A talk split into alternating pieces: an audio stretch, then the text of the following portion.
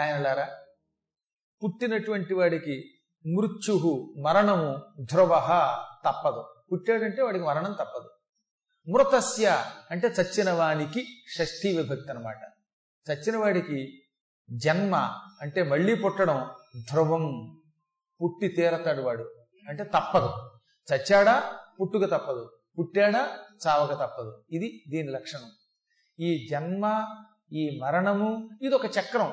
చక్రం అలా తిరుగుతూనే ఉంటుంది. కింద ఉన్నది పైకి పైన ఉన్నది కిందకి వస్తుందిగా చక్రం. అలాగే పుట్టాడంటే చావు వస్తుంది. చచ్చాడంటే పుట్టుకొస్తుంది. ఇది ఒక మర్యాద. అందుకే మర్యాద విహితాలోకే పూర్వం విశ్వకృత కిల.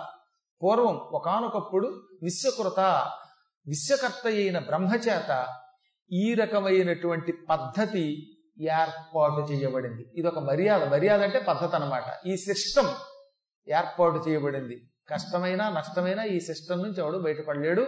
ఈ మర్యాదని ఈ విధమైన పద్ధతిని ఒకనొకప్పుడు సృష్టికర్త అయిన బ్రహ్మ ఏర్పాటు చేశాడు. పుట్టాలి చావాలి. పుట్టాలి చావాలి. అలా తిరుగుతూ ఉంటే ఏ లోకానికి ఇబ్బంది ఉండదు. ఏ లోకానికి బద్దెన ఉండదట. అందరూ ఒకే చోట పడితే కదా ఇబ్బంది. గుళ్ళోకి వెళ్ళామండి. అలాగే ఉండిపోతే ఎలాగా? గుళ్ళోకి వెళ్ళాలి దర్శనం చేసుకోవాలి బయటికి రావాలి. అప్పుడు కొత్తాడు ఎడతాడు మళ్ళీ పాతాడు బయటకు వస్తాడు. వెడతాడు వస్తాడు. అందరూ ఇక్కడే పోగుబడిపోతే కొత్తవాడు ఎక్కడి నుంచి వస్తాడు?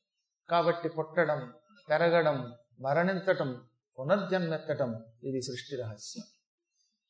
ఆ వరం నేను ఇవ్వలేను. ఏ వరం? మరణం లేని వరం కరుణించు విరించి అని మీరు అడిగినా నా గురించి మీరు తపస్సు చేసినా అది మాత్రం ఇవ్వలేను. మరి ఏదైనా కోరుకోండి. అనగానే వాళ్ళు బాగా ఆలోచించారు. పురుషై అమరాద్యైశ్చ మానవై మృగపక్షిభి అవధ్యత్వం కృపాసింధో దేహినౌ వాంఛితం వరం. ప్రభు పురుషులు ఎవరి వల్ల మాకు చావు లేకుండా వరం ప్రసాదించు. అమరాధ్యై పురుషై. వరస్సగా మానవులు దేవతలు సిద్ధులు సాధ్యులు అసురులు కిన్నరులు పన్నగులు యక్షులు చారుణులు విద్యాధరులు ఇటువంటి వాళ్ళల్లో ఎవరి వల్ల ఏ పురుషుడి వల్ల మాకు మరణం లేకుండా ఈ ప్రత్యేకంగా మళ్ళీ అమరాధ్యయిస్తే అన్నాక మానవై అన్నారండి. ఏమో మానవుల్లో పరాక్రమవంతులు రావచ్చు. కాబట్టి మానవుల్లో కానీ దేవతలలో కానీ రాక్షసులలో కానీ మృగాలలో కానీ పక్షులలో కానీ ఎక్కడ పురుషుడి వల్ల మాత్రం మగవాడి వల్ల మాత్రం మాకు చావు రాకుండా చెయ్యి. వాళ్ళ చేతులు చావకుండా ఓ కరుణా సముద్రుడా ఓ బ్రహ్మదేవుడా మా ఇద్దరికీ వరమి. నారీ బలవతి అనో నాశంకరిష్యతి ఇంకా ఆడవాళ్ళ సంగతి అంటావా? ఆడవాళ్ళలో అంత బలం ఎక్కడ ఉంటుంది? ఉన్న మమ్మల్ని నాశనం చేయగలిగే శక్తి ఉంటుందా? ఇంట్లో అవసరమైతే వాళ్ళ మొగుళ్ళని నెత్తి మీద కొబ్బరికాయతో కొట్టి తలపగలు కొట్టి చంపవచ్చునేమో కానీ మాలాంటి వీరాధి వీరుల యొక్క పుర్రెలు కొంచెం గట్టిగా ఉంటాయి. వీటిని పగలగొట్టి చంపడం కష్టం. కాబట్టి వాళ్ళ గురించి మేము ఆలోచించం. మాకు చావు అంటూ వస్తే స్త్రీ చేతిలో తప్ప మరెవరి చేతిలో చావు లేకుండా వరం కరుణించు. అనగానే తథాస్తు. మీకు ఎప్పటికైనా మరణం అంటూ ఉంటే ఒక నారి చేతిలోనే ఉంటుంది. అప్పటిదాకా మీరు ఎదురు చూడండి. పొండి. సాధ్యమైనంత వరకు మంచి పనులు చేయండి నాయన అని బ్రహ్మదేవుడు ఆశీర్వదించి పంపాడు. ఈ పుష్కర క్షేత్రంలో వాళ్ళు వరం పొందగానే ఆనందపడిపోయి గురుదేవుణ్ణి తలుచుకున్నారు. గురువు గారు అక్కడ ప్రత్యక్షమయ్యాడు. మీరు ఏ వరాలు పొందారో అంతా చూశాను.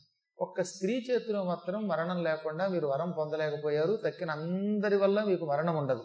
చాలా వరకు వరాలు పొందినట్టే. ఇంత వరం ఉన్నా ప్రతి వాడికి పది మంది యొక్క అండ కూడా ఉండాలి. తాను ఎంత గొప్పవాడైనా తనని సేవించే అనుచరులు ఉండాలి. బలం ఉండాలి. ఆ బలం మీకు తెచ్చి పెడతాను అని వెంటనే ఆయన ఏం చేశాడు? పాతాళ లోకంలో ఉన్న చండముండాసురులారా రండి అన్నాడు. పాతాళ లోకంలో చండు ముండు అని ఇద్దరు అన్నదమ్ములు ఉన్నారు. చండహ ముండహ. ఈ ఇద్దరు రాక్షసులు అన్నదమ్ములు. ఆ ఇద్దరు ఒకే రకంగా ఉంటారటండి అసలు చండా ముండ శబ్దం నుంచే క్రమక్రమంగా రాముడు భీముడు లాంటివి సృష్టించే మనం సీత గీత. వీళ్ళిద్దరు కవల పిల్లలు. డిటోలా ఉండేవారట ఒకళ్ళకొకళ్ళు. వీడిని వాడిని పక్క పక్కన పెట్టి చూస్తే ఎవడు చండుడో ఎవడు ముండుడో తెలియదు. అందుకే ఆ ఇద్దరికి గుర్తు కోసం ఒకళ్ళకి ముక్కుపొడ కొట్టు కుట్టించింది వాళ్ళమ్మ చిన్నప్పుడు గుర్తుపట్టలేక వాళ్ళ అమ్మే గుర్తుపట్టలేకపోయింది.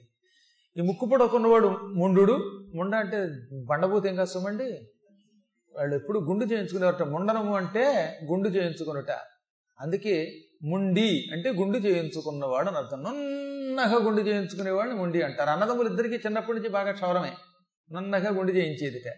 ఎందుకు పూర్వం వీరులు బలవంతులు మల్లులు నెత్తి మీద వెంట్రుక లేకుండా చూసేవారు. ఎందుకో తెలిసిన మల్ల యుద్ధానికి వెడితే నీ పిలక వాడి చేతులు చిక్కకూడదట. మన జుట్టు వాడికి చిక్కితే ఓడిపోయినట్లు లెక్క. అందుకే నీ పిలక నా చేత చిక్కింది రోయ్ అంటే వాడు ఓడిపోయినట్టే అవతలాడు. అందుకే జుట్టు పెంచేవారు కాదు పిలక పెట్టుకునేవారు. ఈ పిలక వాడికి దొరకకుండా మాత్రం గిర్రమని తిరుగుతూ యుద్ధం చేసేవారు. పిలక చిక్కిందా? వీడి చిలక చిక్కినట్టే. ఎంత గొప్పవాడని ఓడిపోయినట్లు లెక్కట.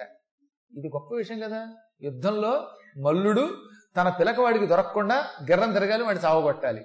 పిలకవాడు పట్టుకున్నా తప్పించుకోవాలి. ఎక్కువసేపు వాడి చేతిలో పిలకలు ఉండిపోయి ఇక వాడు తలకాయ వదిలించుకోలేకపోతే ఆ దెబ్బతో వాడు ఓడిపోయినట్లు లెక్క తనకున్న బిరుదులన్నీ వాడికి ఇచ్చేయాలట.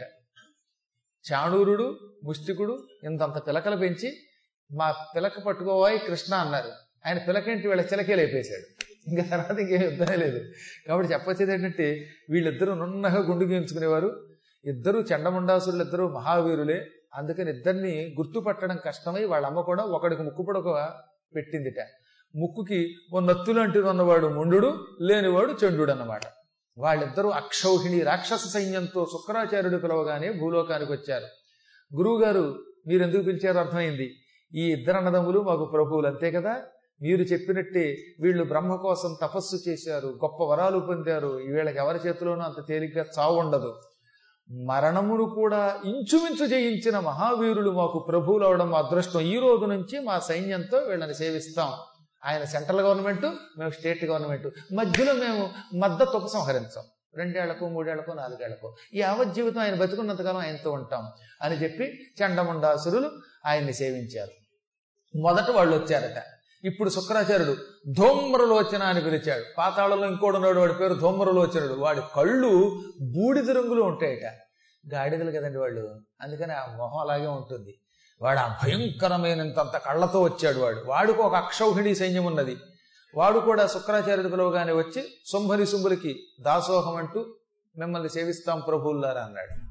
ఆ తర్వాత మూడవ పర్యాయం రక్త బీజ అని పిలవగానే రక్తబీజుడు వచ్చాడు. వీడి గురించి మనం చెప్పుకున్నాం.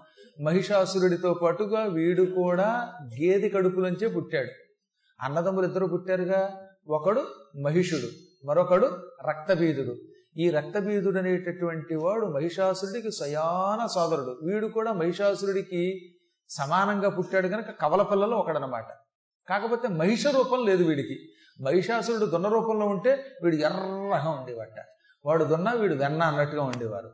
ఈ రక్తబీజుడు అనేవాడు కూడా అక్షౌహిణి సైన్యంతో శుక్రాచార్యుడు పిలవగానే వచ్చి శుంభని శుంభుల్ని సేవించాడు. అప్పుడు శుంభని శుంభులకేసి తిరిగి శుక్రాచార్యుడు నాయనలారా మీకోసం ఒక బంగారపు సింహాసనం చేయించాను. ఆ సింహాసనం నా తపశ్శక్తితో సృష్టించాను. ఆ సింహాసనం మీకు ఇస్తున్నాను దాని మీద మీరిద్దరూ కూర్చోండి. ఇద్దరు పక్క పక్కన ప్రధానంగా రాజు శుంభుడు యువరాజు నిశుంభుడు. మీ ఇద్దరికి నేను పట్టాభిషేకం చేస్తాను. ఈ ధ్వమ్రలోచనుడు మండలాధిపతి చండముండాసురులు సేనాధిపతులు రక్తబీజుడు ఆంతరంగిక సేనాని. అంటే నీకు ఒక మొక్కలో చెప్పాలంటే స్పెషల్ కమెండో. నిన్నెప్పుడు దగ్గరుండి రక్షించేటటువంటి వాడు. ఈ చండముండాసురులు వీరులు ధ్వమ్రలోచనుడు వీరుడు.